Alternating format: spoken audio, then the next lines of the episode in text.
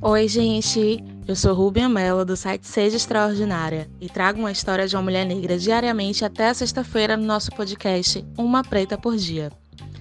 Hoje vou contar a história de Ana Paula Rosário, estudante de Ciências Sociais na UNEB, ativista do Aldara, Instituto da Mulher Negra, e cyberativista no canal Corpo Político, que é um espaço onde ela consegue trazer suas ideias, organizar projetos pessoais e trazer debates políticos.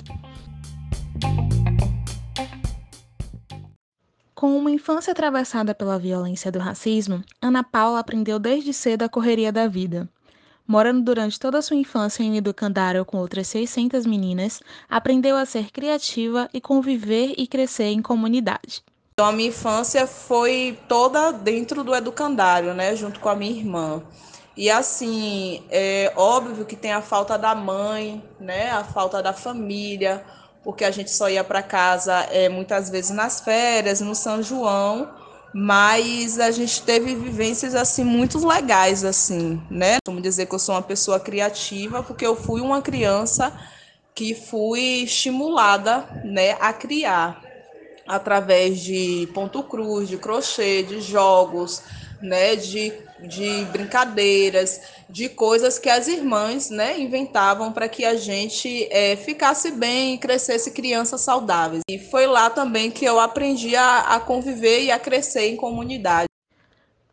Ana Paula usa da ferramenta do cyberativismo para trazer o debate do enfrentamento ao racismo, à violência de gênero, à LGBTfobia, à gordofobia, além de realizar ações políticas nas redes sociais. Cyberativismo é essa ferramenta de promoção mesmo, de enfrentamento e de modificações sociais, né? modificações estruturais, de trazer para a cena é, debates importantes. Enquanto feminista jovem negra, Ana Paula destaca seu papel social enquanto cyberativista primeiramente é beber da fonte da memória, né? Da memória de quem sou, de quem são os nossos ancestrais, de por que eu cheguei até aqui, né? De como eu vou fazer isso daqui para frente, né? Em segundo lugar, é se organizar politicamente com outras jovens negras, com outros jovens negros, né? Para a gente debater qual o papel do jovem negro na sociedade, para a gente debater política e Estado, para a gente debater é, raça, gênero. Então, eu acho que esse é o, não só o meu papel, né, mas o papel de todas as jovens negras feministas. É a partir dessa junção né, de lutas, de corpos territórios, que a gente começa a abalar as estruturas racistas desse país. Então, eu acredito que se organizar politicamente, promover o debate, chamar a juventude, colar nas articulações de mulheres negras, da comunidade negra, né? Estudar para entrar na universidade, porque eu sei o valor que tem não só para mim, mas para minha família, para minha comunidade, né? Então, todas essas coisas a gente vai aprendendo dentro da militância. E eu acho que uma das coisas mais importantes para nós hoje é compreender qual a militância que nós queremos fazer, né? Qual é a bandeira que nós queremos levantar. Eu sou uma jovem negra, feminista negra, periférica, antirracista, antiproibicionista, que traz para o centro do debate né, todas essas questões. Então, o meu corpo fala a partir desse lugar. Todas as minhas pautas, elas atravessam o meu corpo de um lugar. Todos os caminhos traçaram a rota para que Ana Paula se tornasse ativista. Quando veio morar em Salvador, ela frequentou a Casa Abrigo da Copa MEC, uma associação paroquial das comunidades da Mata Escura e Calabetão, local onde participou do programa Conexão Cidadã, que foi um grupo de discussão sociopolítica onde começou a militar e depois passou a dar aulas de formação política. A partir desse jovem aprendiz, eu estou até hoje na militância, né, fazendo o ativismo, o cyberativismo e cada vez mais é, me formando, né? Eu digo que eu estou num processo de formação sempre, porque cada hora que eu me politizo mais, eu reconheço que eu preciso melhorar algo, eu reconheço que eu preciso também beber de outras fontes. Mesmo com essa trajetória forte e potente, Ana Paula fala sobre como ainda é um desafio ser reconhecida como uma inspiração. Se considerar uma inspiração para outras mulheres, muitas vezes ainda é muito estranho, sabe?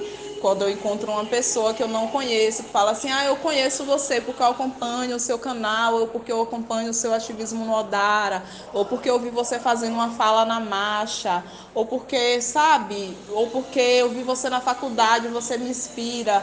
Então, muitas vezes eu fico assim com vergonha, às vezes eu não sei como responder, porque é algo muito novo para mim se apropriar desse lugar de inspiração, de inspirar uma outra pessoa, né?